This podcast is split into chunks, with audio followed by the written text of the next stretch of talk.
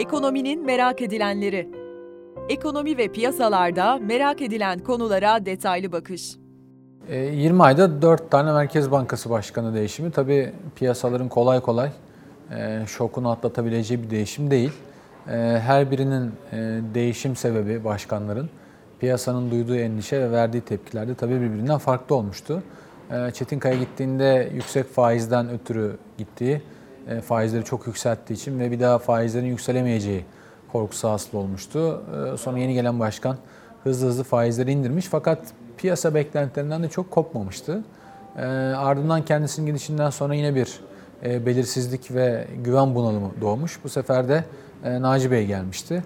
E, Naci Ağabey'in hem söylemleri hem de eylemleri e, enflasyonu düşürmeye yönelik e, bulununca piyasalar, vatandaşlar, e, iş alemi tarafından e, bu sefer daha olumlu bir fiyatlamayla karşı karşıya kalmıştık. Fakat bu son değişimden sonra e, son başkanın neyi tam olarak e, doğru yapmadığı anlaşılamadığı için birazcık daha fazla piyasalarda tepki var. Tabii diğerlerine nazaran birazcık daha fazla diyorum. Oysa ki tepkinin boyutu epeyce büyük.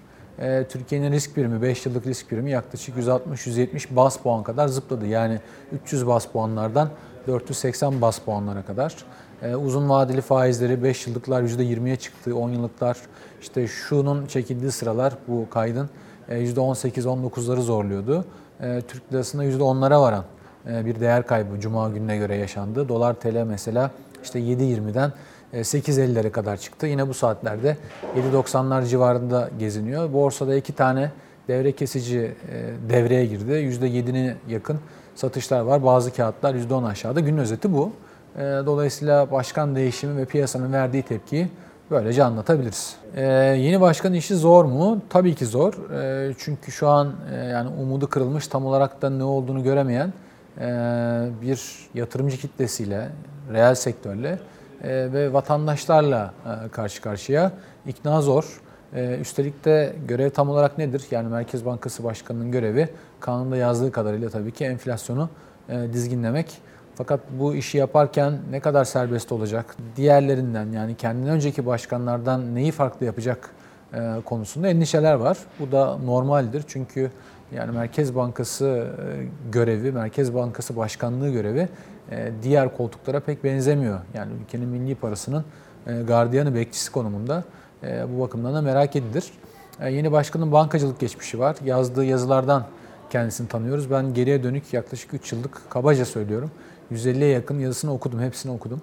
Ee, yani Merkez Bankası Başkanı'nın savunacağı reel faiz ya da işte piyasa göstergeleri gibi konularda bir eksikliği olmadığını görüyorum. Fakat tabii ya bu bir akademik tartışma değil. Yani en iyi Merkez Bankası Başkanı vesaire gibi değil ama yani konulara hakim olduğunu, bankacılıkta eski bir kamu bankasında GM'lik yaptığını, dolayısıyla bir geçmişi olduğunu söylemek mümkün. Fakat bu sanki yeni başkanın e, kariyerinden çizdiği patikadan çok e, şu anki devraldığı miras ve işe geliş e, şeklinin zorluğundan kaynaklanıyor. Yani kendisi faizleri ne yapardan çok e, geldiği noktada yangına ne kadar söndürebilir o tartışmalı. Bu bakımdan evet tabii ki işi zor, kolay değil.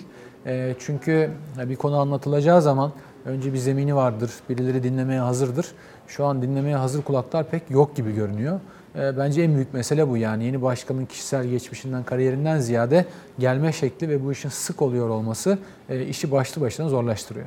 Başkanın ilk mesajları enflasyon e, hedefinin gözetileceği ve ani bir toplantı yapılmayacağı, piyasa şartlarına uygun politika belirleneceği oldu. Bunun öz Türkçesi şu, hemen önümüzdeki toplantıda faiz indirilmeyecek. Kaldı ki zaten şu an döviz kurları falan çok zıpladığı için faiz indirmek de çok zorlaştı. Yani öyleyse eski başkan niye gitti? Demek ki yeni başkan faiz indirmek için geldi diye e, bir algı var insanlarda.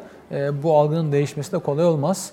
E, duruma bakacağız artık, şartlara bakacağız. Eğer ki enflasyon önümüzdeki iki ay boyunca baz etkisinden ötürü yukarı gitmesini bekliyoruz ama mesela bu arada kur fiyatları da yukarı giderse belki de faiz indirmek bir süreliğine ne yazık ki bize nasip olmayabilir. Yani bunların hiçbiri önceden belirlenmiyor.